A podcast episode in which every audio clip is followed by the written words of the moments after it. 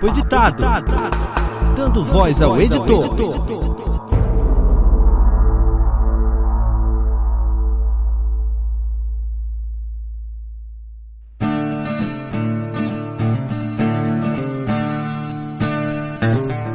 Bom, pessoal, tudo tranquilo?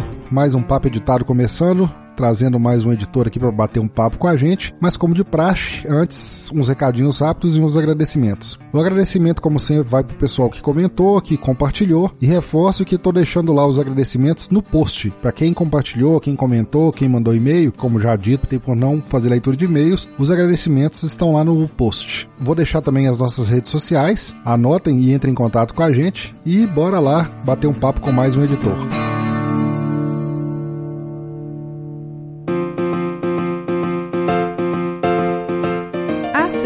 editorsenhor-a.com.br, Facebook, facebook.com barra senhor.a.editor, Twitter, twitter.com barra senhor underline a underline, ou mande-nos um e-mail em contato arroba editorsenhor-a.com.br.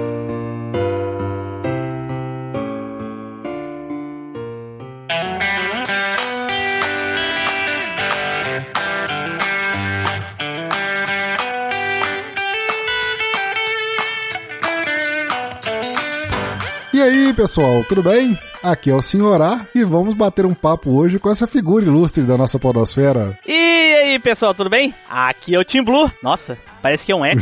eco, eco, eco.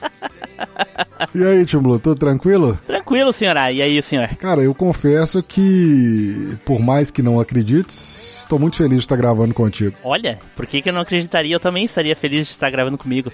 É, é a humildade em pessoa. De, de, acordo com o meu amigo Eduardo lá do MachineCast, a, a, minha mãe me deu beleza e esqueceu a humildade. É, se você acha, deixa pra lá. é.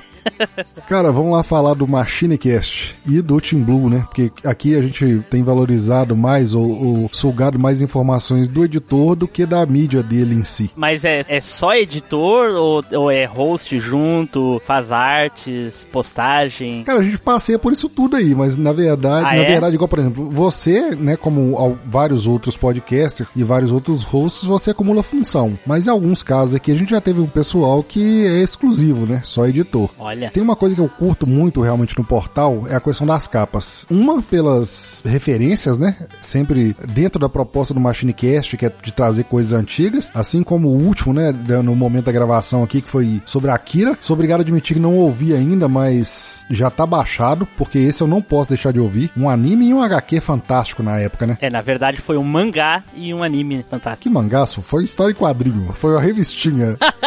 que nem diz o Febrini, né? Essas revistinhas japonesas. Abraço pro Jorge. o Jorge, o Jorge também. Eu gosto muito do que você faz nas vitrines, cara. Principalmente nesse, ele, ele trouxe. É, não sei se eu poderia falar isso, você fugiu um pouco da pegada do, da brincadeira e ficou um post. Um post não, ficou uma imagem fora, cara. Ficou assim, é, o Akira lá de frente pro, pro logo do Machine, cara, ficou muito bacana. É, na verdade é o Kaneda, o Akira não, não, não aparece, né? Cara, não, não, não estraga minha infância. não, é que, é que assim, existem alguns temas que eu acho que a arte mais bonita, ela chama mais atenção do que a galhofa. Sim, sim, sim. Certo? Eu poderia ali pegar os personagens do anime e botar ali o rosto de todo mundo como eu faço em alguns temas. Uhum. Alguns eu me arrependo de ter feito, mas como virou marca, eu não posso mais voltar atrás, então eu continuo. Por exemplo, eu não fiz em Yu Yu Hakusho, não fiz agora em Akira, uh, não fiz em Dragon Ball, porque eu acho que tem tanta arte bonita no, na internet que a gente pega para usar que torna uh, aquilo tão legal, tão atraente. E essa arte do Akira, por exemplo, é uma. Sim, né? sim. Que eu vi essa imagem linda e fantástica no, no Google e disse: como é que eu posso deixar ela sem mudar o conceito dela, mas trazer para mostrar que é do MachineCast? Aí eu peguei a explosão do fundo lá, né, Uhum. né? E botei o, o, a logo do MachineCast ali com o Kaneda olhando ali, né? Que é uma cena que acontece dentro do anime, né? Inclusive, eu fiz há pouco tempo, eu fiz um, um vídeo zoeira que a gente chama lá no, no, na rede de videogames alfanista, que a gente sempre faz uma, uma animação assim de um vídeo famoso com as pessoas integrantes lá do Machine Cast. Pega a cabeça das pessoas e bota na, nos personagens e faz. E isso tinha acontecido lá nesse vídeo que eu fiz. Eu fiz o logo do Machine Cast explodindo lá na, na cidade de New Talk, da mesma animação do Akira, ficou bem legal. E aí eu lembrei disso e coloquei na arte, eu achei que ficou bem legal também. Claro que a arte não foi eu que fiz, é pega na internet, como a maioria, né? Sim, sim. É, 90% ou mais dos podcasters é o recurso, né, cara? Assim, você não Sim. tem como ter to acumular todos os dons. Al É, não alguns, é, não alguns é. poucos É, tem. já, já tem alguns que nem, nem chamo de dons, eu chamo mais de necessidade, Sim. né? Mas, mas aí se eu soubesse ilustrar assim, é, eu acho que não ia sobrar muito tempo pra fazer podcast, mas tudo bem. Já é tudo muito apertado, né, cara? A gente que trabalha e dá conta de pauta, edição, imagem, etc, etc. Se você ainda for parar pra ilustrar realmente uma capa, você vai. haja tempo. E a gente que não faz aqueles trabalhos que a gente necessita de terceiros, a gente acha que é difícil e realmente pra gente é Sim. difícil. Se eu fosse fazer, por exemplo, o banner lá do MachineCast, eu não iria conseguir fazer nem o primeiro personagem, nem uma, a minha caricatura, que é uma das que tem lá no, no banner. Uhum. Mas a pessoa que faz, ela faz de um dia pro outro. Isso é fantástico. Como a gente lida muito com esse meio do podcast e vê muitas essas brincadeiras das capas e etc, eu cheguei a pensar nisso. Falei assim, ah, as capas do papo editado eu vou fazer uma brincadeira com o rosto e tal. Na hora que eu me deu aquele estralo do trabalho que eu ia ter, eu falei assim, cara, eu vou fazer um trem mais simples. Aí foi onde eu fiz ali o logozinho do microfone, um balãozinho de diálogo de cada lado, aí fica aquele padrão, aí sempre a minha imagem, a minha logo de um lado, e no outro eu entro com a foto do convidado, porque eu falei assim, não, eu não vou dar conta. Mas é uma arte bonita, me chamou bastante atenção a primeira vez que eu vi. Ela é uma arte padrão e é muito bonito, só porque eh, a gente troca só alguns elementos, que no, no, no teu caso é os participantes, né? Ela não deixa de ser legal, eu acho ela bem bonita, bem colorida, ela identifica bem o podcast, eu gostei. É igual eu faço lá com as artes do Cast of Tretas. Todos os episódios têm a mesma arte, salvo alguns elementos ali, que são, por exemplo, os participantes, o nome do episódio, né? E quem eh, fica de host, que às vezes é o Eduardo, às vezes é o- é- ele é ajudante, às vezes é eu que sou ajudante, então eu fico migrando ali esses personagens ali que são caricaturas também. É uma das coisas que dá prazer, né? Você vê a arte da capa pronta, por mais que ela te dê o trabalho, ou por mais que seja uma coisa simples, é uma coisa que dá prazer. Parte do processo Sim. da gente que acumula as funções de editor e, e capa e etc. Dá um certo, uma certa alegria ver a arte pronta, né? Sim, sim. Aquelas que a gente, quando, por exemplo, eu como eh, eu sou editor, então quando eu tô editando, é o momento que eu faço a arte, na cabeça. Eu já começo com o conceito e o título antes de começar a editar. Durante a edição, as referências vão surgindo e eu já vou montando a arte na cabeça. O meu maior problema em fazer a- as capas dos episódios é quando são podcasts de escolha, que a gente tem lá episódios de escolha, né? Por exemplo, o senhor já participou de alguns lá de filmes, por Sim. exemplo. É, são os piores pra mim, porque é, como é, são coisas antigas, é difícil a gente conseguir uma arte bacana pra destacar e coisa e tal de algo antigo. Eles são imagens às vezes com uma qualidade muito ruim ou muito pequena e aí tu estica, fica. Então, geralmente essas artes são as que mais me dão trabalho pra fazer, e geralmente é as mais prejudicadas. Mas quando é algo super famoso, aí fica bem mais fácil. Tipo, que a gente comentou aí a do Akira, né, que tem coisas fantásticas né, na internet pra usar. Você me lembrou de um podcast que não foi nem eu que editei, mas eu tava participando. Foi até lá de, de um dos produtos lá do Conversa Nerd Geek, onde a capa pedia um. quiser usar uma imagem. Foi até no pica-pau. E pra achar uma imagem decente, porque era uma imagem clássica, ele com o motor e etc. Foi até no observador quântico, tenho a liberdade pra falar aqui. Mas pra achar uma imagem Ah. decente, cara, era um- uma luta, porque era todas as imagens de. tudo pixelada já, né? Então. O que que ele tinha que ter na, na imagem? Era uma imagem do pica-pau com um motor, ele saindo no motor, um, um episódio clássico dele lá com aquele do, roubo de gasolina. etc. dos rachadores. Isso, isso, isso. Nossa senhora, episódio nostálgico, o pica-pau biruta ainda. Sim. É, o, o jeito era pegar o episódio e tirar um print, mesmo assim a imagem não, não fica boa, né? Mas fazer o quê? Com certeza. Essa eu sei que é uma pergunta que você já respondeu muito. Eu vou tentar fazê-la de uma forma diferente. O Machinecast trata de nostalgia. E eu gosto, inclusive, muito da forma como ele trata, porque, querendo ou não, né, eu já passei dos 40 e você começa a ficar nostálgico e achar que tudo na sua época era melhor do que hoje, etc.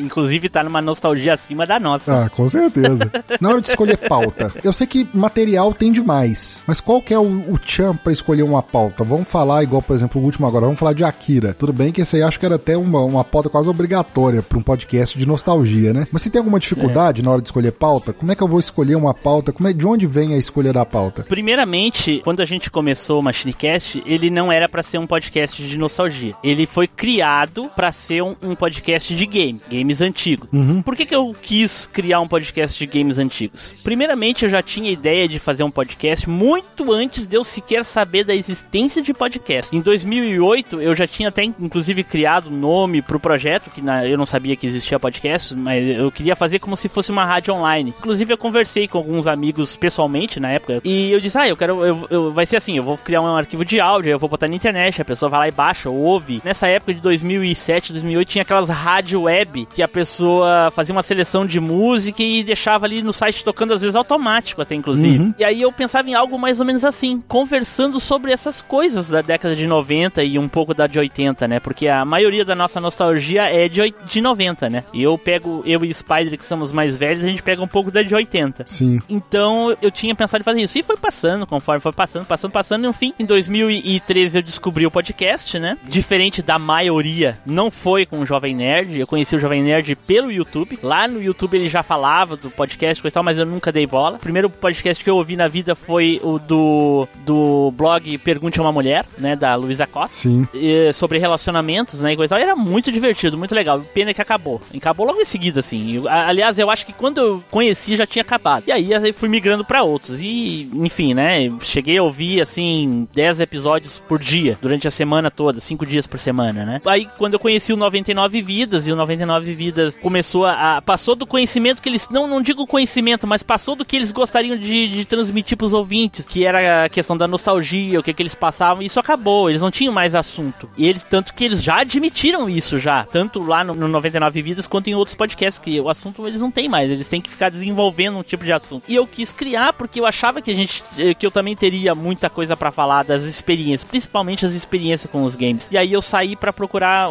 participantes nas, nas redes sociais, principalmente no Alvanista, que era games, então o foco do podcast era games. Juntei um pessoal, juntei 10 pessoas, não só podcasters, mas para fazer arte, para fazer postagem, para fazer texto, uh, essas coisas assim. Durou três episódios. O maior problema, escolher pauta. Uhum. Escolher o tema, fazer a pauta, dividir as tarefas. Durou três episódios e acabou. Entrou num hiato de mais ou menos seis meses, daí eu voltei e aí eu disse assim, antes era dividido, o Machinecast era para todo mundo e a partir de agora eu sou o, o, o chefe e os outros vão ser convidados. E aí eu perguntava pro pessoal que já era membro, alguns voltaram, quatro, cinco voltaram, o resto não quis mais. E aí, desde então, os temas são escolhidos por mim. Eu escolho o tema. Quando é um tema que o pessoal gosta e eu não gosto, eu não participo e eu deixo eles participando e eles gravam. O Eduardo fica de host, ou o Spider, o Zupão e, o, e a Baianeta lá no Cast of Tretas, né, de, de host. Uhum. Então, assim, os temas sou eu que escolho. Eu tenho uma planilha com vários temas, aí eles me dão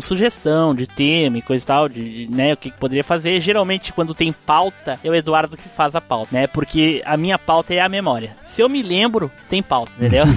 Akira a gente reassistiu porque a gente tinha visto há muitos anos atrás, né? E TV aberta hoje em dia é difícil de se ver. De repente até passa ainda na Band, porque passava na Band. É. Mas e tanto que no cast a gente vê lá que a memória engana muito. A pessoa pensa que é uma coisa, outra e o, e o anime também, né? Confunde bastante. Ele é bem conceitual, assim, bem interpretativo. Sim. Geralmente é assim, senhora. A gente, eu tenho uma planilha de pauta, eu defino o, o dia, a hora da gravação e a pauta pauta, mas já não é mais como era, né? Que eu era o chefe e os outros são convidados. Agora é uma equipe já de novo. Isso durou alguns episódios até eu definir que ver que o pessoal queria mesmo. Eles podem, eles opinam, escolhem o tema, mas geralmente vai para uma planilha e eu defino de acordo com a data, assim. O Akira, por exemplo, foi escolhido porque já tinha sido anime há muitos episódios atrás. Mas esse episódio de, de Akira a gente gravou já faz muito tempo. Ele só saiu agora. Certo. Então eu tenho vários episódios gravados que eu vou lançando conforme eu acho que a necessidade tá precisando de repente um barro. Essa semana podia ser um castzinho de música,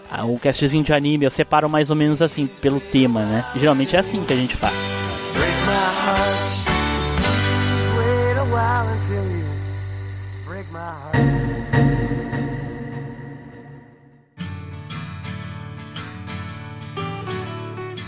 A edição tá toda na sua mão, certo? Ou do Dr. Brown? Sim. o Dr. Brown foi criado para ser mais ou menos que nem o a Tânica, a Tânica, né? Tânica. Do, do Léo Lopes, só que ele usa ao vivo um outro objetivo eu uso o Dr. Brown, primeiro para referenciar De Volta para o Futuro, Sim. né? Que é o nosso mascote lá, De Volta para o Futuro, é o nosso mascote, tanto com trilha, com DeLorean, referencia viagem no tempo, tudo que a gente faz, né? E eu gosto desses tipos de interação com personagens fictícios, entendeu? Então, é, eu acho interessante. Tem gente que realmente acha que existe um, um editor terceirizado no MachineCast. Inclusive, tem gente da equipe que achava isso. Ai, meu Deus. Porque no dia que eu falei, ah, a partir de agora, quando quiser uma música, pede pro Dr. Brown e coisa e tal. E aí a pessoa perdeu o momento que eu disse que era só brincadeira e achou até hoje, inclusive há pouco tempo atrás, achou que ainda que era terceirizado realmente a edição. Mas enfim. A inocência do ser humano é uma coisa fantástica, né? É, é fantástico.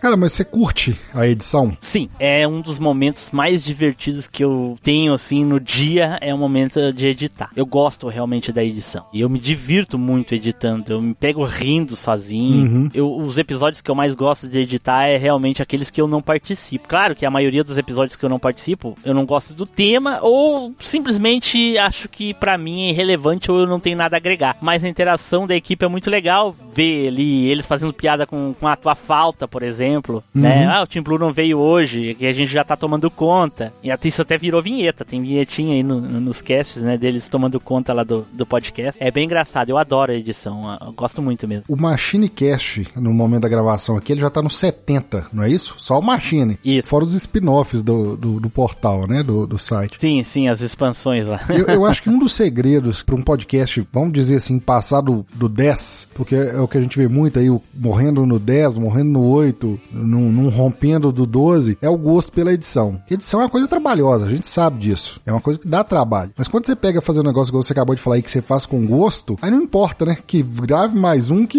eu vou editar. Sim. Ah, nossa, eh, eu acho que tudo que a gente gosta de fazer fica eh, torna melhor até a qualidade do, do produto. Então, às vezes eu conversando com colegas que também fazem edição, eu vejo, ah, ah, fulano, essa semana é tu que edita. Pô, mas eu editei o outro, é é tu que edita. Ou a edição de tal programa é tu que faz, coisa e tal. Sabe? Um querendo empurrar pro outro. Eu penso assim, poxa, eu daria tudo pra eu editar esse podcast. Infelizmente não dá. Às vezes o tema é tão legal que eu gostaria de editar, Sim. é, mas a gente tem nossos projetos próprios e a nossa vida própria, então não dá pra fazer, né? Porra, é tão legal editar e tem gente que realmente tá ali por, parece que por obrigação. Não, eu acho que hoje em dia podcast por obrigação, Não vinga, né, cara? Pode até se lançar Não. 3, 4, 5, mas você faz um negócio obrigado, assim como qualquer outra coisa, né? Não vai. É, tu pode ter um nível de profissionalismo muito bom, mas e a parte da diversão? Por tornar aquilo ali agradável pra ti? Isso vai tornar estressante. Daqui a pouco vai, vai acontecer que nem eh, aconteceu recentemente com ah, alguns podcasts que a gente conhecia famosos, grandes, coisa e tal. O que, foi? Os caras saturaram. O cara tem que sair pra pesquisar tema, sair, eh, perder compromissos pessoais coisa e tal, porque tem que fazer pauta pro podcast, coisa e tal. Por, por que que isso virou um problema pra pessoa? A pessoa não gosta mais, aquilo ali se tornou uma obrigação, se tornou profissional. Eu acho que tem que ser divertido. A gente só faz ainda porque é divertido, que senão a gente não faria mais. É, porque se for analisar friamente, é cansativo. Mas a, a- Não, cansativo com Aí certeza. tem um é. lado compensador, né? Que você mesmo acabou de confirmar aí. Cara, mudando aqui de assunto, o Machine Cast hoje ele tá com cinco ou seis produtos. É o Machine Cast, que é o, o carro-chefe, né? O Cast of Tretas, o Pode Brisar, o Freecast, Sim. o Retro Game Show. Na verdade, o, o Retro Gamer Show, ele é o antecessor do, do Cast of Tretas, Sim. né? A gente tinha um outro host lá que ele era imitador do, do Silvio Santos, é, é um excelente imitador. Esses episódios a gente gravou, foram muito divertidos de gravar, e eu não tenho coragem de excluir, mesmo a pessoa já não estando mais na equipe, coisa e tal. Eu perguntei se ele queria voltar, continuar, ele, infelizmente, ele não quis, né? Então ficou, esse projeto ficou parado, mas eu não tive coragem de remover esses dois episódios e, e não deixar as pessoas ouvirem. Eles são muito bons, muito engraçados, é extremamente engraçado. Mas ele é um, um projeto inativo, então até inclusive lá no, no portal, se tu olhar lá, o alto-falante dele tá desligado, né? Os outros todos estão Sim, ligadinhos sim. e o dele tá desligado, que é só pro pessoal conhecer um projeto que acabou. Foi muito legal. E depois eu trouxe o Cast of Tretas, assim que, a- que eu conheci a Tiziana, né? No momento a gente tem esses quatro projetos aí. Eu queria ter mais um exclusivo pra videogame, mas infelizmente não, não há tempo hábil pra isso.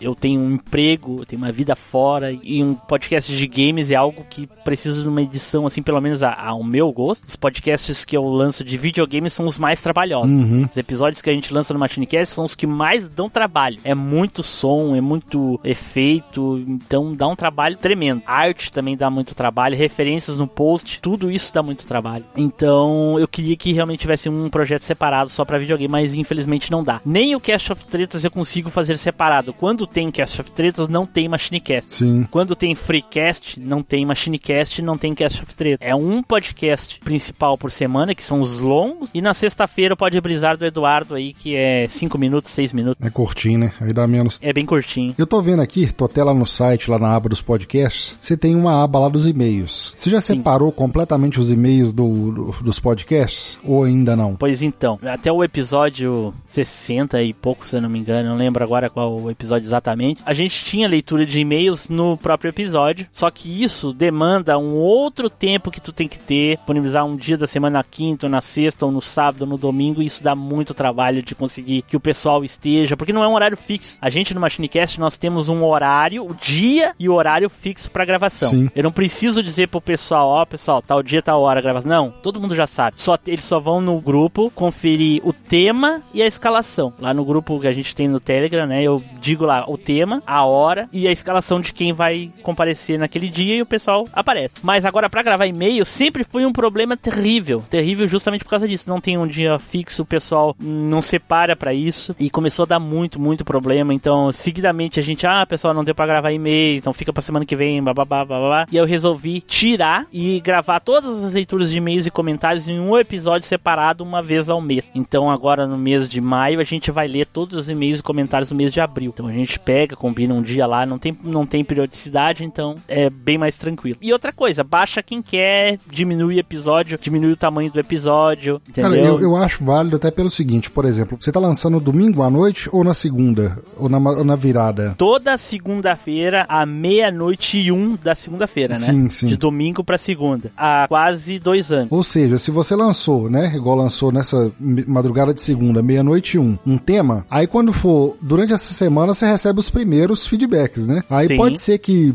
passou, aí você faz a leitura pra lançar no próximo episódio, aí quando chega na terça ou já na, na- segunda, você recebe um mega e-mail bacana daquele tema que já passou. Eu acho que querendo ou Aham. não, te- o mês fazendo mensal assim te dá mais essa liberdade, né? Porque Sim. o episódio lança, tem aquele hype, né? Tem aquele momento de, de- aquele frenesi ali, o pessoal baixa, comenta, manda e-mail, etc. Depois, naturalmente, dá aquela esfriada. Eh, episódios não param de ser ouvidos, eu noto eh, depois que passou um tempo um crescimento bem lento, mas continua sendo baixado, mas também a probabilidade de um feedback ou e-mail diminui. Mas no, no primeiro tempo, assim, uma semana, 15 dias, você tá recebendo. Eu acho que te dá mais liberdade, É, a- né? acon- Acontece bem frequentemente, inclusive.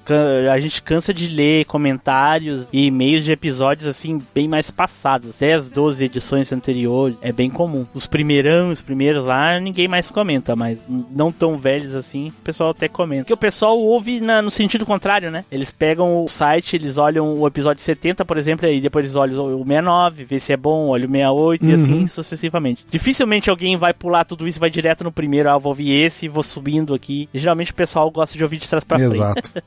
Mesmo porque já criou-se uma certa cultura, né? O cara sabe que o 70 é um dos melhores episódios do Machine Cast em termos de qualidade técnica. Aí. Olha, eu não sabia disso. Não, isso é uma regra pra todo podcast, na teoria. Não, não é exclusivo. Sério? Olha que interessante. E, e- e eu acho que o episódio 70 do Machinecast é um dos que eu mais ouvi. Editando ou pós-editado? Ah, em ambos, porque como é um episódio que já foi gravado há muito tempo e eu tava esperando pra lançar no 70, eu queria que lançasse ele no 70, sem saber dessa superstição aí. É, você, você, tá, você tá com um fator aí que, na verdade, ele tem mais tempo, né? Mas eu falo assim, a teoria é essa, É. porque tanto é que muita gente defende, ah, não houve o nosso primeiro, não, o nosso primeiro, do nosso primeiro ao quinto, éramos muito ruins, etc, etc, etc. Aí fica essa... Não, eu quero eu quero que ouçam desde o do beta, ouçam o demo, ouçam o 01, porque muito da história do Machinecast está nesses primeiros episódios, né? As histórias de como a gente se conheceu, a história dos, como era a nossa infância,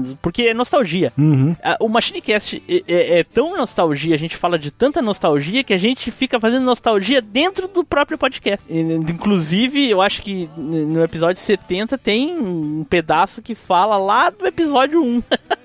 tem um trechinho do episódio 1 aí, porque é referenciado, enfim. É nostalgia dentro da nostalgia. Olha só como é que, é que são as coisas. Inception. É, Inception. Voltando lá um pouquinho na edição. O seu primeiro podcast, como você já tinha falado outras vezes, foi o. Pergunte a uma mulher. Pergunte a uma mulher. Eu lembro que a primeira vez que você me falou, que eu ouvi você falando isso, eu confundi com um outro podcast que era de uma mulher. Essa era, é, ela era até amiga do Luciano Pires, ela começou o podcast por conta dele. Eu achava que era esse podcast, vai me fugir o nome agora, depois eu lembro. Mas aí você resolveu ter o Machinecast. Como é que foi a, o processo da edição? Como é que você resolveu aprender a editar? Ou como é que você aprendeu? Foi na marra? Foi, foi curso? Curso online? Foi tutorial? Qual foi o recurso? Eu acho que a grande maioria dos podcasters, eles aprendem assim, chamado autodidata. Sim. Né? Que na verdade não é tão autodidata, né? Porque tu vai pagar um curso, o que que o curso vai te dar? Uma pessoa te ensinando, te dando um polígrafo, alguma coisa do tipo, paga ela, ela fica lá falando como é que faz e coisa e tal. Se tu vai no YouTube e vê alguém te ensinando como é, é a mesma coisa. Exato. Então não é autodidata. Mas eu já edito vídeos há, há bastante tempo não sou nenhum profissional da área, nem nada, longe disso, para mim mesmo, todos os meus as minhas necessidades. E tinha uma leve noção de edição. Porém, o áudio, na minha consideração, ele é muito mais difícil de editar do que um vídeo. Uhum. Muito mais. Porque a edição de vídeo é outra coisa que não tem a ver com o áudio. Se o áudio do vídeo tá ruim, tu nunca vai parar pra dar uma niveladinha no áudio, pra um cortezinho aqui no áudio, porque deu... Não, tu tá pouco se deixando. Tu quer saber da imagem, se tem um efeito de vídeo bom, coisa e tal. Pelo menos é, é a visão que eu tenho. Posso estar tá falando uma tremenda bobagem aqui que os editores de vídeo estão me comendo por dentro, mas enfim, que seja. É a minha visão. Para mim, o áudio ele é muito mais complexo de editar. Então, o que aconteceu? Quando eu decidi lá no meio de 2014 que eu ia fazer o podcast, comecei a, a, a procurar programas para editar e coisa fora os que eu usava na época, que eu não faço ideia qual é que, é que eu usava na época. Até que eu procurei um grátis e aí caiu para mim o Audacity. Uhum. Comecei a mexer, gravamos um episódio só para edição. Esse episódio, inclusive, ele é um episódio proibido. O que tem de bobagem nesse episódio, ele algumas pessoas já ouviram, mas é bem lá nos primórdios. Enfim, só para edição. Sinceramente, eu não vi, não sei se eu estou sendo arrogante ou não, eu não vi dificuldade para mim naquela edição. Erros de edição que teve ali, coisas que eu não sabia fazer, talvez não sejam consideradas erros, mas enfim, que seja. Editei do, com Audacity durante muito tempo, muito tempo mesmo. Muito recentemente eu troquei pro Audition Uhum. e depois eu troquei pro Sony Vegas. Por que, que eu troquei do, do, do Audition pro Sony Vegas? Porque eu, né, vou, vou expandir aí pro YouTube, né? Eu já tenho um canal que tá para sair vídeos a, a qualquer momento. Então eu achei o seguinte, então eu vou começar a editar os meus podcasts no Sony Vegas porque eu já tenho base pros vídeos. Então já uni as duas coisas, só por isso. Mas ainda uso Audacity, porque tem coisas que eu sei fazer no Audacity que eu não sei fazer no Sony Vegas. Uhum. E vice-versa. Tem coisas que no Sony Vegas dá pra fazer que no Audacity não dá. Então, pra quem acha que eh, ser autodidata é uma coisa maravilhosa, eu, eu digo assim, eh, tem gente que admira autodi- autodidata. Ah, o cara é inteligente, o cara aprendeu sozinho, o cacete. Autodidata é a pior coisa que tem, porque a pessoa não sabe as coisas mais simples a pessoa que é autodidata não sabe fazer. Sim. Às vezes um atalho de teclado a pessoa não sabe fazer. Porque atingiu, aquela atingiu pessoa um que- ponto que te atendeu, você para, né? É, é muito comum isso. Exatamente. É, e nem essa, essa questão, porque a pessoa que faz um curso para aquilo ali, a pessoa que tá passando o conhecimento para ela, ela tá tentando passar tudo que ela que aquele software tem de disponível. Então, os atalhos de teclado, uma função, uma coisa, uma outra, entendeu? E o autodidata não tem isso. Ele ele faz o uso que ele precisa. Se tem uma coisa ali que pode tornar 5, 10 minutos mais rápido que tu tá fazendo, o autodidata não sabe, porque ele não aprendeu. Eles então eu tenho eu sofro muito com isso. Inclusive, em várias áreas da minha vida eu sofro muito com esse, com esse negócio de aprender as coisas sozinho e depois vem alguém e parece que fez uma mágica na tua frente, assim. é bem comum. Tipo, por exemplo, eu uso o Audacity pra tirar ruído. Eu não sei fazer isso no Sony Vegas. E nunca corri atrás. Por quê? Porque eu sei fazer no Audacity. Inclusive, se eu sei fazer isso, porque o senhor A me ensinou. Lá em 2014. Caramba. o tempo passa, o tempo voa. É. Yeah.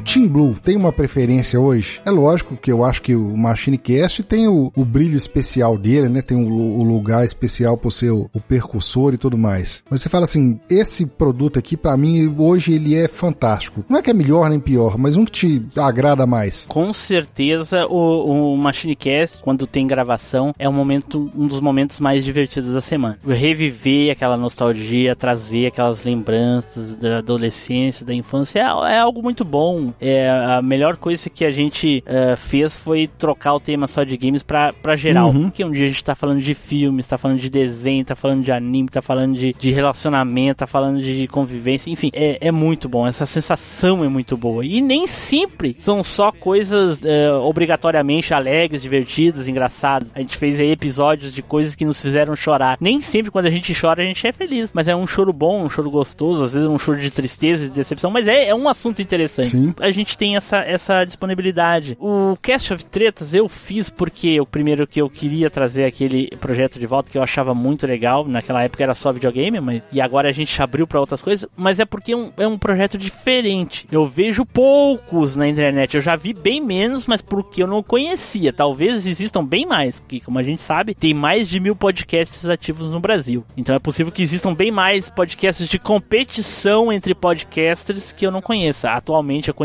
o Chico Show. Uhum. Inclusive no começo, quando eu criei o Cast of Tretas, eu já tinha ouvido o Chico Show, mas quando eu criei o Retro Gamer Show eu não conhecia. Ou seja, eu não copiei, eu copiei a mim mesmo, Sim. né? Mas pra referenciar pras outras pessoas que iriam participar, eu dizia, ó, o Cast of Tretas é o Chico Show só que civilizado. então tinha essa piadinha aí. O Cast of Tretas eu criei mesmo pra ser diferente, né? Um pouco assim, vamos pra fugir um pouco daquela questão da, da nostalgia, mas não fugindo tanto, até porque mesmo no Cast of Tretas, a, a- muitos assuntos são com coisas antigas também. O Freecast, aí sim, é pra fugir geral. Não, não é necessariamente só nostalgia, a gente pode falar de qualquer coisa. Qualquer coisa. Poderia ter saído ontem, uma notícia de ontem, a gente fala. É totalmente aberto, é um assunto pra ser completamente ah, livre. Uhum. O nome já diz, né? Freecast. E o Pode Brisar, que começou recentemente aí, é um, um presente que eu quis dar pro Edu. Inclusive a ideia do, do Pode Brisar é minha, né? O Eduardo, ele é bacharel em filosofia. Então, ele tá sempre brisando lá na- no MachineCast, né? Então, a piada caiu muito bem pra um podcast pra ele, pra ele poder fazer as, as filosofias e brisagens dele lá no, no podcast só pra ele. O pessoal tá gostando bastante, pelo menos. Até o momento dessa gravação tem dois episódios, mas tem muitos mais gravados. Mas por enquanto o pessoal tá gostando e é isso aí. São bem diferentes os projetos, mas MachineCast eu acho que talvez os outros acabassem, mas MachineCast seguiria firme e forte. Cara, eu vou abrir um parêntese aqui e fazer um elogio pro Edu. A disponibilidade e o bom humor que ele tem pra entrar na brincadeira, igual, por exemplo, na abertura do episódio lá da Turma da Mônica, onde ele incorporou um, um cebolinha, Ah, e no sim. episódio agora de robôs, que ele resolveu fazer um- uma mistura lá de, de BB-8 vários com, com robôs. alguma outra coisa, cara. Sim, sim. E nos episódios de Cavaleiros do Zodíaco ele também imita um personagem. Esse tu não ouve provavelmente porque o tema não lhe agrada. Mas ele também faz um personagem lá. O problema não é nem que o tema não me agrade. O problema de Cavaleiro do Zodíaco é que, assim, é tanto podcast que vai indo, você salta a- até por no automático. Não é que eu não quero ouvir, não é que eu não goste. Cara, Sim. você você pensa assim, ah, mas é lógico, a galera que é fã, sempre, né, quanto mais melhor. Eu confesso que, infelizmente, Cavaleiro do Zodíaco vem numa época que eu já não tava tão ligado assim. Ô, Mas pra ver que curioso, o, o- tu tá dizendo que a, a maioria das pessoas ouvem por ser fã daqui, do tema, Uhum. não é? Eu ouço por ser fã da, dos casters. Então, assim, quanto mais podcaster fizer programas sobre Cavaleiros do Zodíaco, eu vou gostar mais, porque eu quero saber a opinião daquela pessoa, eu quero saber a experiência daquela pessoa com Cavaleiros do Zodíaco, entendeu? Então, eu, eu, eu ouço todos, todos os podcasts que falam sobre Cavaleiros do Zodíaco, não pelos cavaleiros, mas pela experiência das pessoas Uhum. com aquilo, entendeu? Então isso é, é bem legal. A gente tá falando de episódio, eu não posso deixar de citar é, o, o 66, coisas que nos fizeram chorar, e, e dele estender uma pergunta. Né? O MachineCast fala de nostalgia, eu já confessei aqui, eu adoro nostalgia, gosto de coisas nostálgicas, já gostava antes de ser velho, né? acho que é, um- é uma coisa que... É uma coisa que é fora da idade, né? Não é inerente à idade. Mas eu acho que. a- mas isso é muito curioso, senhora. A nostalgia nem sempre é só por coisas velhas. Inclusive, a gente falou há pouco tempo aí sobre o Orkut. O Orkut terminou em 2014. Ninguém usava. Há, muito, há uns 5 anos. Mas tava lá, entendeu? Então, é, é- mesmo assim é nostalgia. É, é curioso isso, né, cara? Todo mundo odiava. Aí acaba. Ah, que saudade do Orkut. Daqui uns exatamente. dias o Facebook, vamos supor. É lógico que tudo tem um fim. Um dia o Facebook Sim. acaba e vai começar. Ah, mas bora na época do Facebook. Hoje em dia a galera mete o pau. Facebook é uma droga, não gosto mais de Facebook. Timeline só tem isso, só tem aquilo. Mas voltando à pergunta aqui, o 66, coisas que nos fizeram chorar. Eu notei nesse, nesse, é, mas vou estender a pergunta às outras, que eu já notei em outros, uma carga emotiva muito grande. Não só do, do- do- dos participantes, como do Team Blue mesmo. Você se emociona muito com as gravações, com lembranças de, de- que os episódios acabam te trazendo? Sim, é uma sensação muito gostosa, é uma é, sensação de saudade. Poxa, é, eu gostaria. eu, ah, tem coisas ali que eu daria, muitas coisas atuais que eu tenho pra poder reviver aquela sensação de novo. Sabe? E, e, e- e ouvir o podcast me traz também muito essa sensação. Eu sou uma, uma das pessoas que mais gosta de ouvir o Machinecast. Não é porque eu participo, porque eu, eu, eu, eu crio, porque eu edito, enfim, não é por isso. É justamente por causa das, do, do tema. Uhum. Tema nostalgia, ele é muito, muito bom e me traz lembranças boas da minha infância, da minha adolescência. Então, lembrar dessas coisas é, é- é muito agradável. Hoje a gente tem muita facilidade de, de bastante coisas. É, a, gen- a gente tem, não sei se todo mundo, mas enfim, tem salário legal, tem um trabalho que eu gosto, mas na época da minha infância não era assim. A minha mãe e meu pai viviam com salário mínimo cada um. Eles tinham seguro do INSS, na época era NPS, Uhum. inclusive, nem INSS. Então era uma vida difícil. Um maior exemplo que eu posso dar desse negócio de nostalgia foi recentemente da Páscoa, né? Um dia anterior ao que a gente tá gravando esse, esse podcast, que eu fiz um post no Facebook lá sobre como era a minha Páscoa na minha infância, até os 10 anos de idade, que é a mesma idade da minha filha. Hum. O que que eu fiz pra ela? Eu fui lá, cozinhei quatro ovos, pintei os ovos com lápis de cor, ovos de galinha, pintei com lápis de cor, botei numa cestinha enchi de chocolate bala, chocolates eu digo bis, essas coisas Sim. assim, pirulito e bala e botei pra ela, Pra tentar reproduzir o que a minha mãe fazia pra mim. A minha mãe fazia isso. Ela não tinha dinheiro pra comprar ovos de chocolate, era naquela época era algo absurdo. Não, não tinha como uma pessoa que ganhava um salário mínimo na época comprar um ovo de Hoje, chocolate hoje tá um Que que ela- absurdo, mas tá acessível, né? já é um absurdo, mas aí a pessoa que realmente quer dar um ovo, ela vai lá e parcela em 10 Sim. vezes. É possível. Parcela lá em 10 vezes o ovo e compra. Se a pessoa quer realmente dar. Parcela até a próxima Páscoa. Quando a próxima Páscoa tá terminando de pagar, o ovo compra outro. Troca? Mas na época da minha mãe, em 86, não tinha como. Então o que, que ela fazia? Ela ia lá, comprava bala, comprava pirulito, pegava um cestinho dos esmaltes que ela botava, botava uma palhinha ali, botava um ovinho cozido pintado a lápis e aquilo ali é uma das sensações que eu mais gostava. E isso era muito legal. E, e eu sinto falta disso, porque eu, eu- depois que fi- se tornou, digamos, fácil as coisas, entre aspas, quando entrou plano real principalmente, começaram a aparecer os ovos de chocolate, aí começaram a aparecer as barras de chocolate pra fazer chocolate em casa. Aí chegava na Páscoa, eu tinha 10 ovos pra comer, não comia nenhum, não tinha graça, não tinha emoção, não tinha mais nada. Pô, a minha mãe pegar e riscar, perder o tempo dela pra pintar um, um- um ovo, eu achava aquilo ali tão, depois que eu descobri, obviamente, tão de coração. Eu fiz a mesma coisa com a minha filha, mas já preparado, eu conversei com a minha esposa, já preparado que poderia ser que ela ficasse chateada por não ganhar um ovo de chocolate, porque eu sempre dei ovos grandes pra ela, maravilhoso, cheio de coisa, enfim. Uhum. E eu quis fazer diferente, tentando reproduzir isso. E eu me surpreendi ao ver que a reação dela foi positiva. Ela achou muito legal, ela achou bonitinho, ela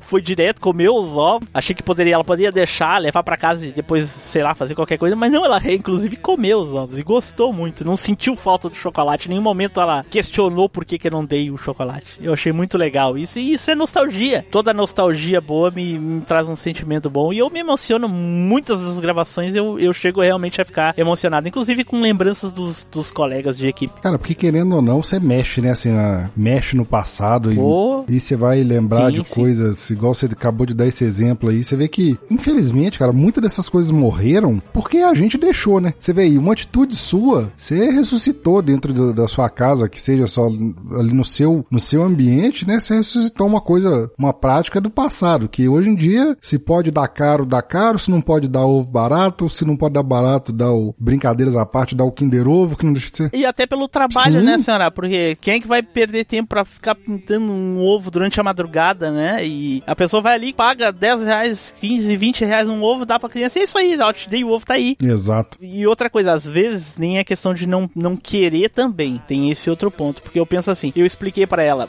ainda existia a brincadeira de tu pegar esses ovos e esconder no quintal pras crianças ir procurar os ovos. Agora eu quero que o senhor me diga, quem tem quintal hoje em dia pra fazer isso? Cara, é raro, né? É raro. Não tem, eu não tenho quintal. Eu moro num, num local que não tem quintal. Isso que eu não nem moro em apartamento, já não tem quintal. Quem tem quintal é, é raro, entendeu? Então é complicado. Muitas pessoas não têm. Aí o que, que eu faço? Pego o ovo e dá, que é a única opção. Tu não pode sair, esconder, faz crianças sair correndo pelo pátio pra procurar, enfim, né? É complicado. Às vezes é, não é má vontade também, né? É, não tem opção. É, eu fiquei até reflexivo agora, né? O que, que, eu, deve... que, que eu É. poderia ter feito e não fiz? Mas fica o aprendizado aí pra todo mundo, né, cara? Porque pra criança, Sim, cara, e não acaba, não, não é só esse ano, tem ano que vem, né? tem outra chance. Algumas pessoas no Facebook até disseram que ano que vem que vão, vão fazer, quero só ver. Ah, eu acho que eu vou. Anota aí. Anota.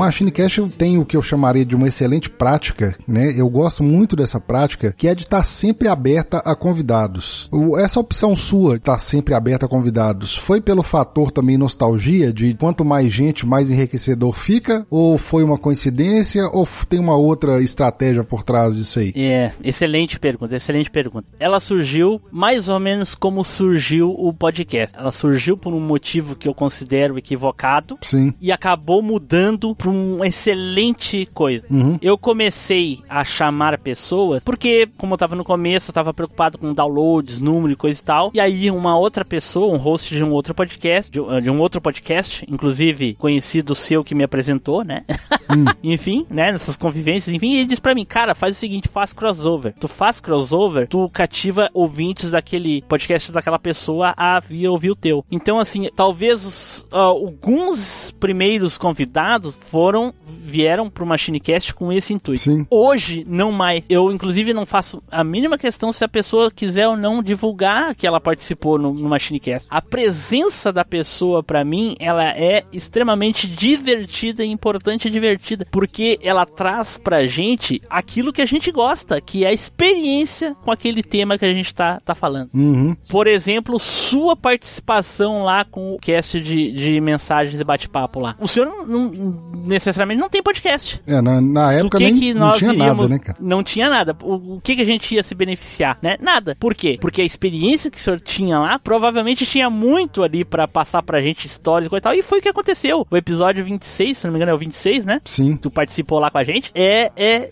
foi extremamente divertido, muitas experiências e coisa e tal. E todos até agora, rara algumas exceções que eu procuro assim, cara, eu precisava de alguém que fosse especialista nisso aqui por causa de tal, tal, tal, tal, tal coisa, tal coisa. Inclusive, nesse episódio de Akira, eu corri atrás de alguém que tivesse assistido Akira pra participar com a gente, porque algumas pessoas não tinham visto há muito tempo. O que que aconteceu? Uma pessoa, muito amigo meu, disse assim, cara, eu não assisti, mas eu me comprometo em assistir, pesquisar e, e fazer o cast contigo. Eu disse, muito obrigado, eu agradeço a, tu- a tua disponibilidade de teu comprometimento, mas a gente é um podcast de experiência. Se tu não tem experiência com isso, hum, não vai passar pra gente o que a gente quer. Uhum. O cara vai dizer, bah, ontem quando eu assisti, eu gostei de tal coisa que eu achei muito legal. Ele não viveu na época, não sabe nem que canal passava, não sabe, não, não, não tinha a nostalgia do- da época, o que, que ele entendeu na época, hoje ele acha diferente, enfim, é esse tipo de Cara, coisa. querendo ou não, isso aí dentro do Akira aí,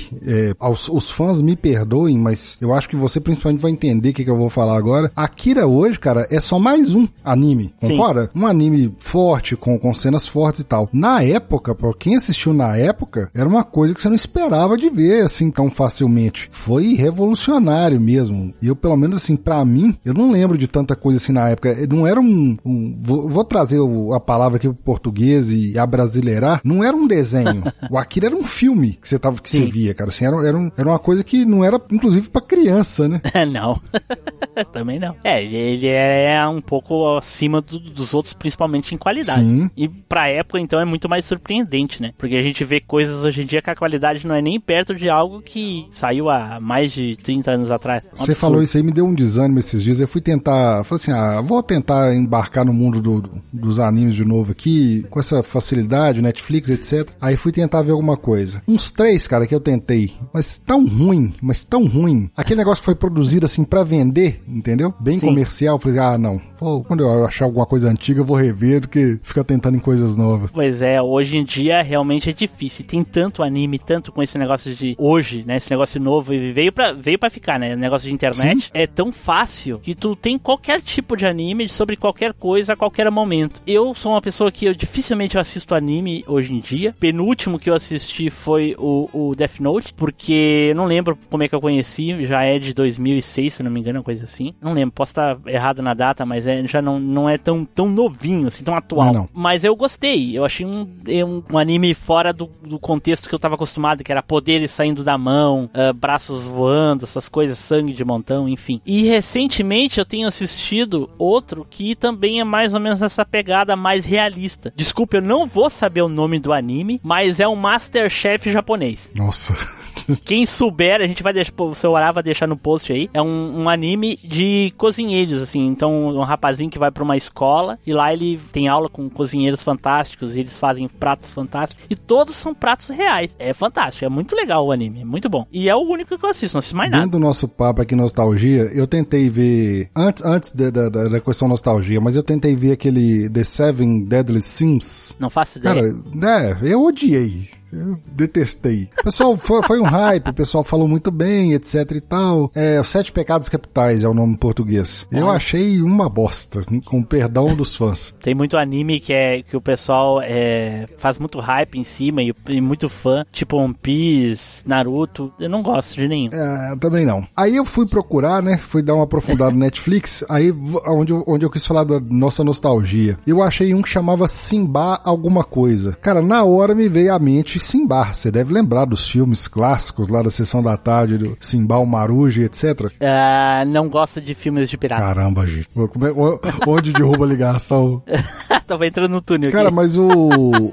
Mas aí a decepção foi outra, porque assim, era um- aquele negócio, pegaram o nome, simplesmente, Simba, e era um desenho totalmente futurista, no espaço, com uma coisa. Nossa, outra coisa que eu Péssimo. não gosto. O pessoal até brincou comigo no- nesse cast do Akira, porque eu não sabia que Akira era um anime cyberpunk. E eu não gosto de nada cyberpunk. Gostei do Akira porque na época talvez eu não. Não sabia o que era cyberpunk. Ah, eu não gosto de cyberpunk. Quem que define cyberpunk? Eu não sei, eu sei que eu não gosto. não gosto. Realmente não gosto. Tá, mas esses Bird Runner, ah, esse ah, que saiu novo aí, o filme do, do, do, do anime também. Aquele do, do fantasma no posto de gasolina, como é que é? Hum, Ghost in the Shell. caramba. Você falou em Ghost in the Shell, não sei nem o que que é, cara. Assim, vou... É um desses animes que viraram cult aí, né? Alguém teve a grande ideia de agora, depois de 2010, trazer coisas antigas pra transformar em um marco. Ah. Um deles é Ghost in the Shell, Akira é outro. Não vou dizer que são ruins ou que são maravilhosos, são coisas que se destacaram na época, que na época o pessoal assistiu, não deu mais bola, e aí hoje alguém decidiu que é maravilhoso e tem que fazer tudo a respeito sobre aquilo ali. Bom, deixa isso pra lá. Thank you.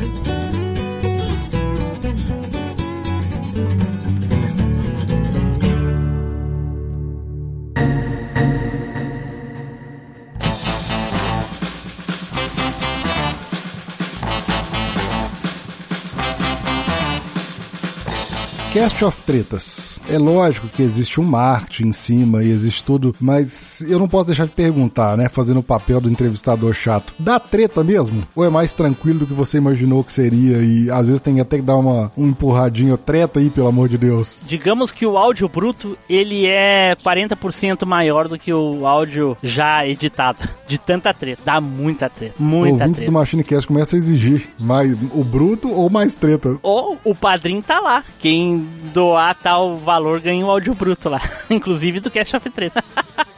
Às vezes não tem muito a ver com o convidado. Hum. Muito mais treta é pela. Bu Ganzaroli brigando com a Ticiane.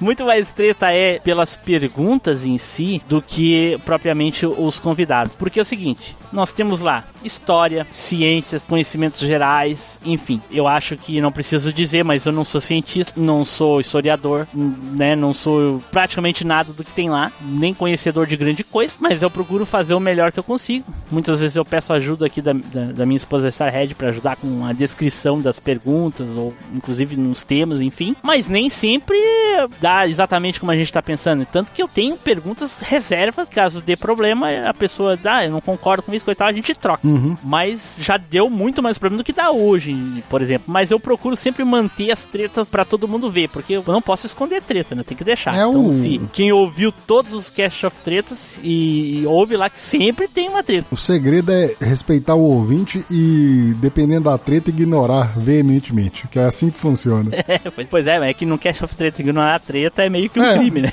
Ainda mais com a Tiziana que faz questão que haja treta. Não tem, se não tiver treta, ela não sai feliz do Cara, cast. eu acho que o Machine Cast, ele, assim, ele foi muito. Eu vou usar um termo aqui, quem entenda quem quiser. Mas o Machine Cast ele foi muito abençoado nessa parte, né? Ele conseguiu reunir os participantes, aquisições como o Edu e a Tiziana, cara, eu acho assim que foi fantástico, assim. Não vou falar que tava parado, mas o Machine Cast tava num momento tranquilo, é, indo bem, né? Pelo menos aos meus olhos. De repente chega a Tiziana, que levou, elevou esse vindo, indo bem para o indo melhor ainda, pelo menos na minha opinião. Você considera isso também? Sim, a, a Tiziana, ela, ela surgiu porque... Deixa eu só te cortar e fazer um adendo aqui, mas não é pra ela te pedir aumento por isso, não, tá? Não, não precisa abusar também, não. que qualquer um que for pedir aumento vai subir de zero É, pra vai zero. ganhar o dobro, né? É, vai ganhar o dobro. A Tiziana, eu resolvi procurar uma menina e é algo pro Machinecast talvez seja um pouco mais difícil pros outros podcasts. Primeiro, já é difícil tu conseguir mulher pra podcast. Talvez hoje seja mais fácil do que era na época que eu trouxe Tá ela. abrindo bem, né? Mas, mas eu entendo essa dificuldade, sim. É, já é difícil por aí. E outra, uma pessoa com mais de 30 anos. Tem- nós temos ouvintes com menos de 30, obviamente. Mas, pra estar exatamente por dentro e mais ou menos na faixa etária do resto da equipe, o ideal é que fosse com mais de 30 anos. Ela tem 32, 33, se eu não me Não é engano. 18? não, com certeza não. Então, ah, então ah, tá ok. Quando eu perguntei pra ela do podcast, ela não sabia o que que era podcast, não fazia ideia. Expliquei, dei todas as instruções pra ela e coisa e tal. Chamei ela pra gravar uma vez, ela se adaptou super bem. Inclusive, episódio 25 é o primeiro que ela pode, pode lá conferir. Logo, assim, não deu um, duas, três semanas, não lembro quanto tempo depois, ah, o pessoal do Los Ticos já chamou ela pra gravar e expandiu, expandiu, tanto que hoje ela já nem é mais exclusiva do Machinecast, ela já tá em outros podcasts por aí já. A curiosidade é, você falou, acabou de falar aí que ela nem conhecia podcast. De onde surgiu, então? Como é que foi a... É, ela também, eu, assim como todos da equipe, vieram lá do Alvanista, né? Ela, por causa dos videogames. Vocês têm uma fonte ali de... de, de- Eu acho que a maioria dos, do pessoal que conhece a gente é de lá. E então eu cheguei e perguntei pra ela, coisa e tal. Ela, ah, não conheço coisa e tal. E ela já queria fazer conteúdo pra internet, coisa e tal. E aí acabou conciliando. Aí ela veio, conversei com ela e foi assim. Eu fiz o convite e ela aceitou e veio. Teve muito mistério. Mas ela veio também mais por causa das tretas, porque ela é uma pessoa das mais treteiras que eu já vi na minha vida. ela é capaz de excluir um grupo de Telegram com mais de tantas pessoas por causa que alguém deu um spoiler pra ela. Caramba. Eu não consigo, respeito, mas eu não consigo digerir essa. Isso pessoal, tá? Uma, uma coisa minha. Eu não consigo entender o valor todo que o pessoal dá essa questão do spoiler. Toda essa. Eu não sei se você é assim também, mas pra mim, cara, tanto faz. Se o cara chegar pra mim amanhã e falar assim: Ó, o... todo- todos os casos, esse eu já assisti, mas vou citar o exemplo, né? Logan mesmo, antes de eu assistir, eu ouvi tudo enquanto é podcast sobre Logan. E se o cara chegasse pra mim e falasse assim: Ó, o final é esse, esse, esse, e acontece assim, assim, assim, eu falo assim, cara, eu vou lá ver porque não confio muito no que você tá falando. É, não, a, questão de opinião eu tô um pouco me lixando. A, a opinião que importa é a minha, né? Sobre a qualidade, sobre se é bom, se é ruim, isso que eu que sei. Spoiler, não vou dizer que não me incomoda, me incomoda sim.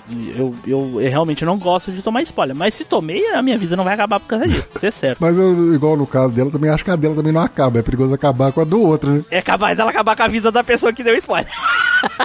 Isso é verdade.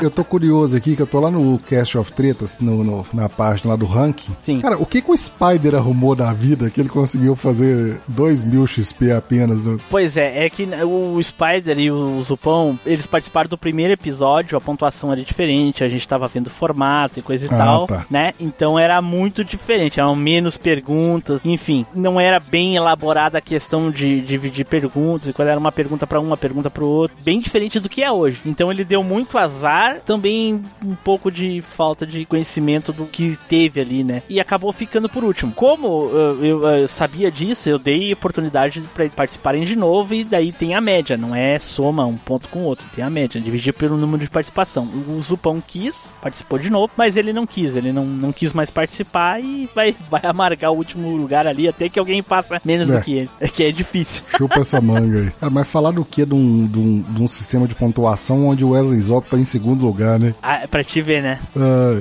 Para te ver. Aí tu vê, né? O Wesley Zop num tema de um filme, blockbuster aí, que, que é o, o Rock, a franquia Rock, com o Igor Alcântara, que História do Brasil, em terceiro. É. Né? A importância do tema define bastante também, ai, né? ai. Cara, você falou várias vezes aí em, YouTube. Você vai investir um pouco no YouTube, etc. O projeto já tá formado, já tá aberto? Você quer falar um pouco dele ou você quer guardar segredo pra. Aham, não, não, não é segredo. Inclusive, eu já, já anunciei pro pessoal do, do grupo. Desde o final do ano passado, eu já tô aí. Eu conheço o YouTube desde que foi lançado. Tô desde então pensando em lançar canal. Não, na verdade, não. Na verdade, eu já pensava em consumir. No final do ano passado, eu resolvi fazer um canal. Qual o tema? Nostalgia também. Mas vai ser só gameplay. Então, o nome do canal é 101 Crédito. E vai ser só gameplay de fliperama. Só jogos de fliperama. Então, Caramba. quero ver se eu trago alguns jogos obscuros, jogos famosos, jogos clássicos, pra me divertir lá, de repente levar alguns convidados e coisas pra jogar junto, jogar com a minha filha pra ver a reação dela com os jogos eh, antigos, porque a guria tá com 9 anos e joga GTA desde os 6. Caramba. Então tu imagina, isso pra ela vai ser um absurdo. Ela diz, ah, mas eu não posso arrancar a cabeça dela. Vou botar Mortal Kombat pra ela, vai É. gostar. então aí eu tô expandindo a nostalgia pro, pro YouTube, né? Uhum. Só com, com jogos de fliperama que também foi uma fase muito legal aí da minha vida, na época que eu jogava nos fliperama. Cara, te- falando em YouTube ainda, teve uma brincadeira sua que ficou famosa lá no nosso meio podcast, que foi aquela montagem que você fez com o podcast pra dominar o Machine Cast, dominar os outros podcasts, não era isso? Como é que era mesmo? Sim, sim, sim. O, um dos vídeos zoeiras que eu fiz, né, do Game of Thrones, Game of Thrones. Do Febrini, né, o rei, o pai dos dragões. Isso. Não tem vontade de manter a- as brincadeiras, fazer outras coisas nesse sentido? Pois é, é isso é uma coisa, é que aqui- aquilo dá tanto trabalho, eu levei dois meses pra fazer aquele Caramba. vídeo. É um trabalho cansativo, requer muito tempo. Tu tem que ter um, colher um máximo de referências, a cena tem que ser perfeita, sabe? Então eu colhi naquela cena que, pra quem conhece Game of Thrones, é a cena que a Daenerys mata todos os caos. Pra quem não conhece, tomou spoiler. Que a Daenerys mata todos os caos dentro da, da, da cabana lá queimados, né? Então é uma cena que eu peguei várias referências do que estava acontecendo na época, que a, a Tainê Souza estava assumindo o Flash News como host, tinha tirado o Léo, que era host. Então no, no videozinho tem ela lá, uma carta que ela mata todos os hosts e pega o lugar dele. E aí tem o Febrini, que gosta muito do Jovem Nerd, aí lá diz que ele, o podcast dele vai ser o novo Jovem Nerd. Tem várias referências, então é, é, é bem complicado de, de, de fazer esse tipo de, de produto. Não, não pretendo seguir nessa linha, não. É só pra, pra descontrair. Mas é bacana, cara. Ficou muito bacana aquela brincadeira ali. Vou, Sim, vou ter que anotar pra lembrar pra deixar o link no post aí pra, pra galera ver. Ah, depois eu mando.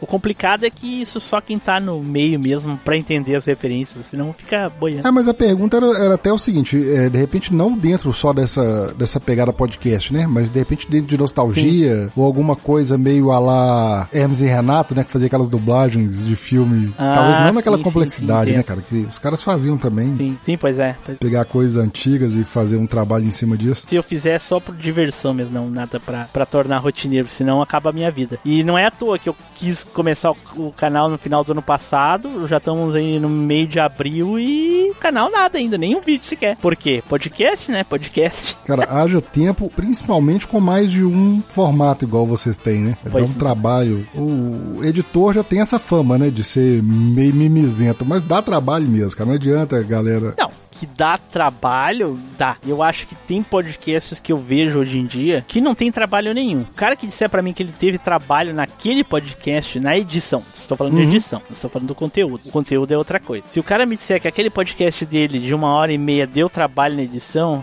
eu dou risada da cara dele. Podcast pra mim, hoje em dia, que dá muito, mas muito trabalho, eu acho que talvez eu não conseguisse editar igual, é o, o- o da galera do HAL. Cara, realmente. É, eu, eu acho fantástico, eu acho fantástico. Eu, eu acho que se eu for tentar fazer uma edição igual ao pessoal da galera do HAL lá, me desculpem se eu não sei quem é que edita, estou falando da galera do HAL. É o Diogo Bob e o Mogli. Eles revezam entre eles. Parabéns pros dois, então. Eu acho que eu levaria uma semana pra editar um, um episódio. É demais, é demais. É, é- e time perfeito, as, as referências, as piadas, sabe? Eu faço uma coisinha esporádica, uma lá que outra, muito pontual. Mas assim, naquele nível ali, eu não digo que seria impossível pra mim, pro senhor, ou pra qualquer outra pessoa fazer. Quem quiser consegue. A questão é conciliar tempo, saco e vontade.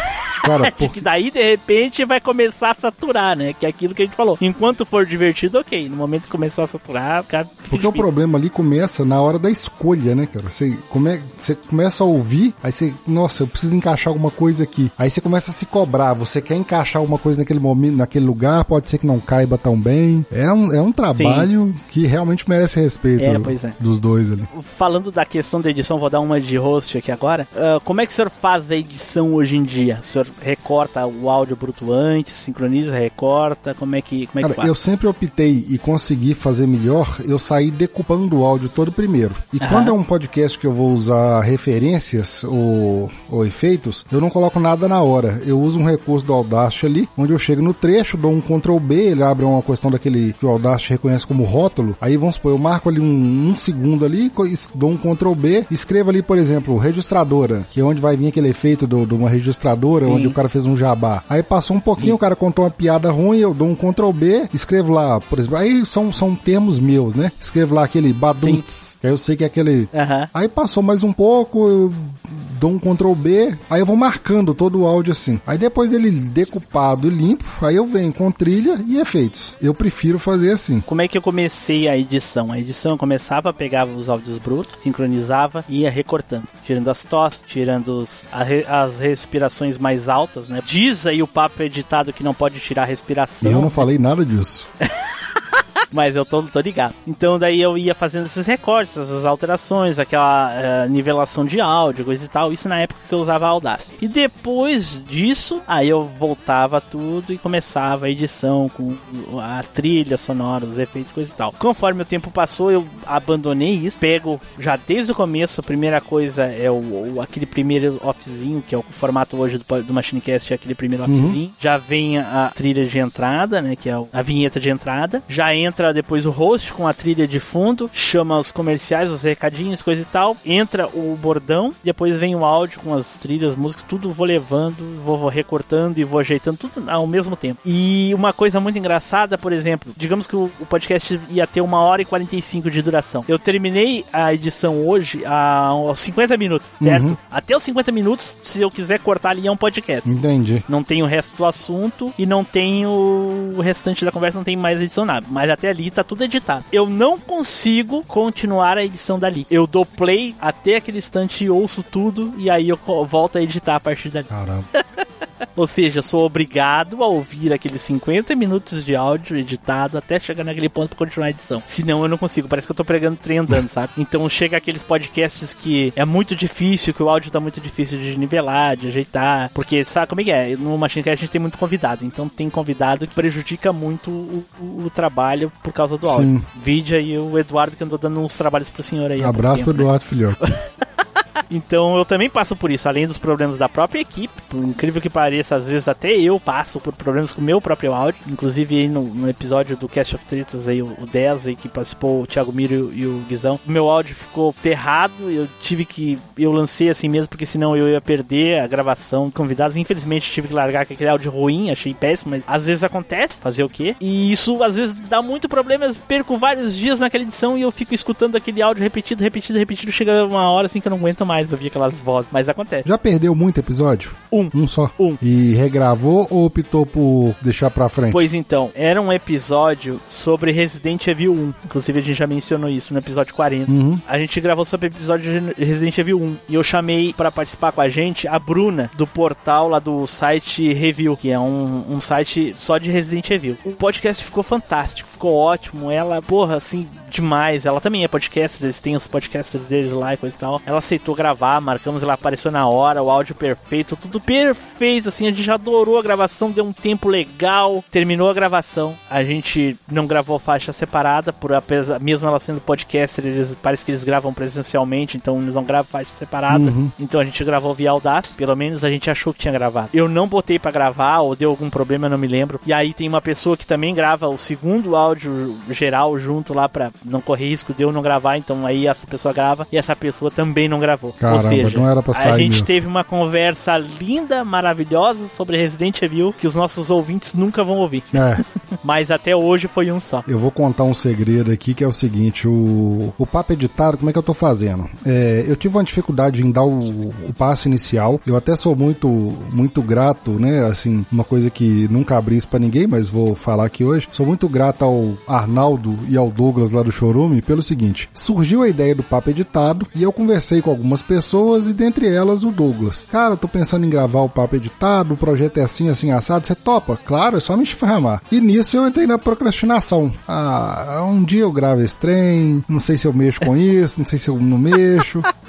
E nisso. Tá que nem meu É, canal. aí, aí o cara virou pra mim, o Douglas vira e fala assim: Aqui, aquele projeto seu, que dia que vai ser que a gente vai gravar? Eu falei, cara, pera aí. Aí entram uns feriados, eu não sei se foi Natal, final de ano. Aí ele voltou, tá, eu vou viajar, eu voltando, a gente marca. Eu falei, beleza. Aí eu achei que, tipo assim, o cara vai esquecer, né? Aí ele voltou, E o senhor pra ele foi esquecer. muito cortês, muito educado, não foi aqueles caras que ficou de cima cobrando, mas, cara, se você ainda tiver disposto a gravar, é só me chamar, viu? Tá tranquilo aqui. E nisso, e nisso foi me animando. Foi aí que eu resolvi gravar. Olha mas só. é- aí, como é- onde que eu quero chegar nisso aí do- de perder episódio? Ainda não aconteceu comigo, mas quase. Eu, eu gravei um com ele, acho que lancei, depois eu gravei mais um, aí consegui fazer um pequeno estoque. Tanto é que hoje eu tenho um gravado e estamos fazendo uma gravação aqui. Sim, Tá gravando, né? Espera, pera aí.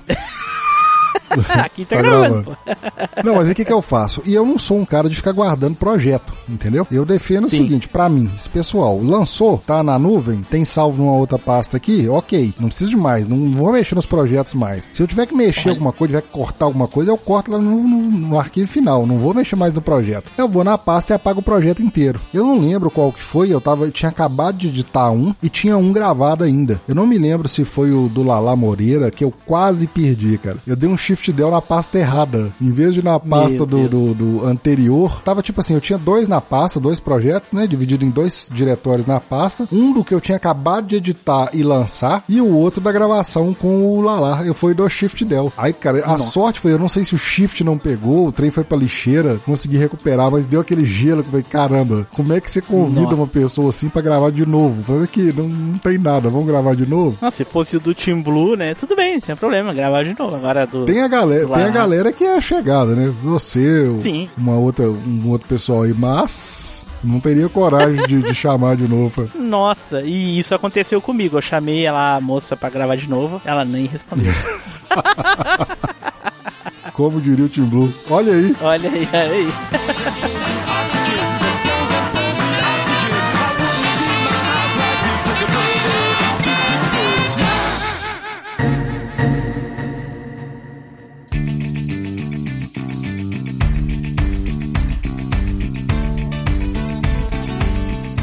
Tim o papo tá muito bom, mas infelizmente o tempo passa, o tempo voa. Já estamos aqui adiantado, né? Eu tive um probleminha hoje na internet e graças à nossa internet brasileira, mas no final deu tudo bem, deu para gravar. Vou caminhar para os finalmente aqui e te pedir duas indicações como eu faço normalmente. Uma do MachineCast, apesar que você já falou sobre alguns episódios, mas aquele episódio seu lá do coração, quando eu falo do MachineCast pode ser outra coisa, tá? Ou mais de uma inclusive. E uma Ah, de, um, de um podcast de fora que você queira recomendar para alguém aí. Bom, então eu vou indicar aqui do MachineCast pro pessoal que gosta de se divertir mesmo, de rir, dar risada assim com atrocidades de e também lembrar um pouco daquele negócio de infância. Ouça o episódio beta do MachineCast, que é o primeiro. Vai lá na lista do MachineCast e procura o primeiro, o primeirão lá. Olha aí. Antes do 01, esse episódio é muito marcante, porque ele é o primeiro episódio que a gente gravou. Pode ter algum alguém achar que tem alguma questão de edição e coisa e tal, aquele pessoal mais crítico e tal, mas o assunto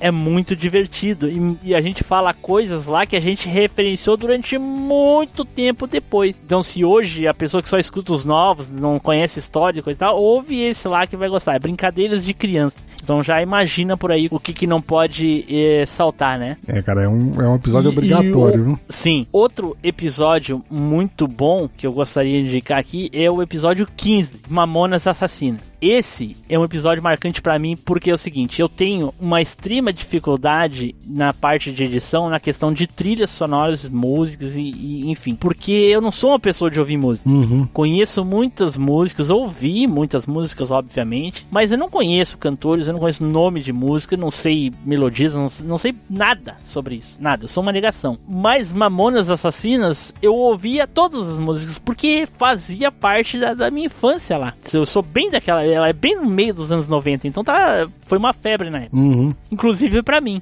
Então, pra quem que quiser ver eu algum dia falando de músicas, esse é um deles, porque a maioria dos outros eu quase não, não tô, ou se eu tô, tô lá falando merda. Então é isso aí. Um episódio de outro podcast que eu gostaria de indicar é um episódio do Conversa Nerd Geek Olha aí. sobre The Sims, né? Que foi, não é muito antigo, é recente até, mas foi um episódio que eu gostei de gravar. Foi legal porque também tem a questão da nostalgia, porque a gente falou desde os primeiros, então é coisas de mais de, de 10 anos atrás, então é bem, foi bem divertido. Eu não lembro o nome do episódio, mas é um episódio sobre The Sims lá do, do, do Conversa Nerd Geek, é bem legal. Eu achei que você ia falar do Minecraft. Minecraft também é bom, mas ah, tem umas coisas na edição que eu não concordei, então não vou, não vou indicar.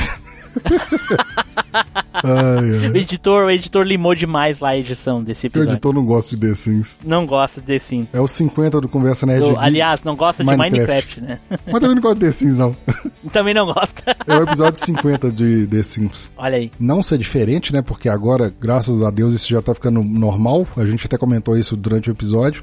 Eu vou indicar um episódio de, de umas meninas, cara, que tá me divertindo muito. Eu gosto muito do podcast delas. Eu ia falar que tá no hiato, mas não tá não. É porque a gente acostuma tanto com podcast semanal, mas Sim. eu vou falar do Chá com Rapadura. Chá com rapadura, olha, não Cara, eu conheço. sei que eu ouvia, né? Eu sei que começou ouvindo um podcast de vozes femininas. Elas são brasileiras, se não me engano, nordestinas e ou cearenses, e residem na Inglaterra. Eu não sei se o objetivo do podcast delas foi. Ma- Mas, mas pera, pera aí. O Ceará não fica no Nordeste? Sim, até. Bom. São nordestinas ou cearenses? Como assim?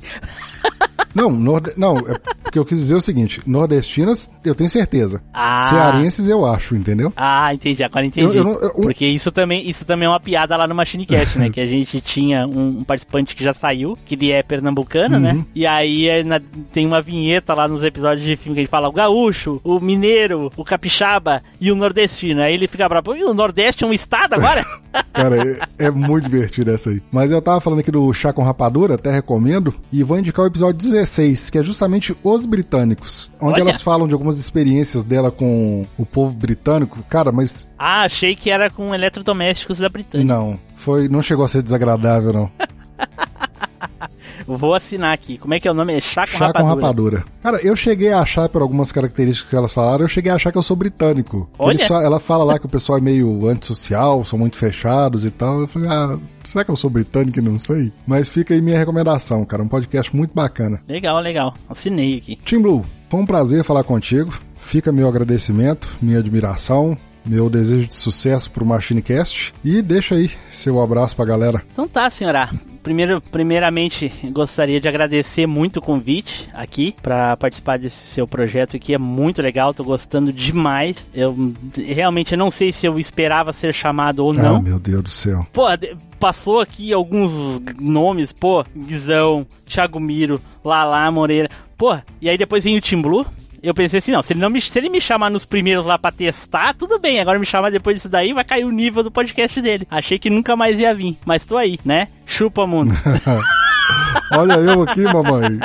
olha eu aqui, alô, mamãe. Alô, mamãe, o olha Bubu. Só. Ó, episódio 55, Turma da Mônica, olha aí. É o Bugu, não é isso o nome dele? É o Bugu. Bugu. Olha só, nostalgia de novo. Então, primeiramente, eu gostaria de agradecer e eu queria dizer, né, como eu tenho de praxe pra mim, pra minha vida, que uma pessoa boa, não só com seu comportamento, com as suas atitudes, pra mim, uma pessoa que eu respeito muito é uma pessoa com consideração. Então, se eu respeito uma pessoa com consideração, eu também tenho que ter consideração. Uhum. E uma das coisas que eu tenho pelo senhor A, o Alexandre Gomes, é consideração, porque muito do MachineCast hoje, a qualidade, edição e coisa e tal, vem por ajuda que tu tens me dado durante todo esse tempo que o MachineCast está no ar, desde, inclusive, desde antes de eu lançar o episódio aí, quando eu procurei ajuda, tu se disponibilizou, vem conversando sempre que eu preciso. Para quem não sabe, senhor, é uma pessoa com muito, como é que eu vou dizer assim, assim de um coração enorme que ela puder, que ele puder ajudar, ele ajuda. Só não abusem, por favor, né? Não vão agora todo mundo querer pedir coisa pro senhor. É. Eu acho que eu tô, eu acho que eu tô te botando no mau caminho. Corta aí. Co- É. Corta, editor. Então eu gostaria de agradecer não só o convite, mas por, por esse carinho, essa ajuda, essa disponibilidade que tu tem tido, tanto pelo meu podcast quanto por mim e o pessoal lá do MachineCast. Beleza, Jim Blue. É recíproco. Muito obrigado. Essa característica toda mais popularmente conhecida como trouxa.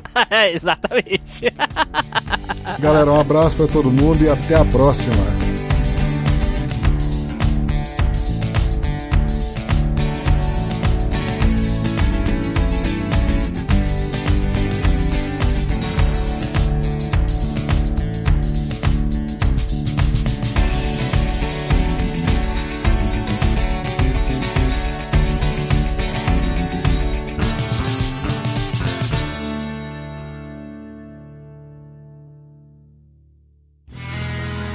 Mais um produto com a edição do Senhor A.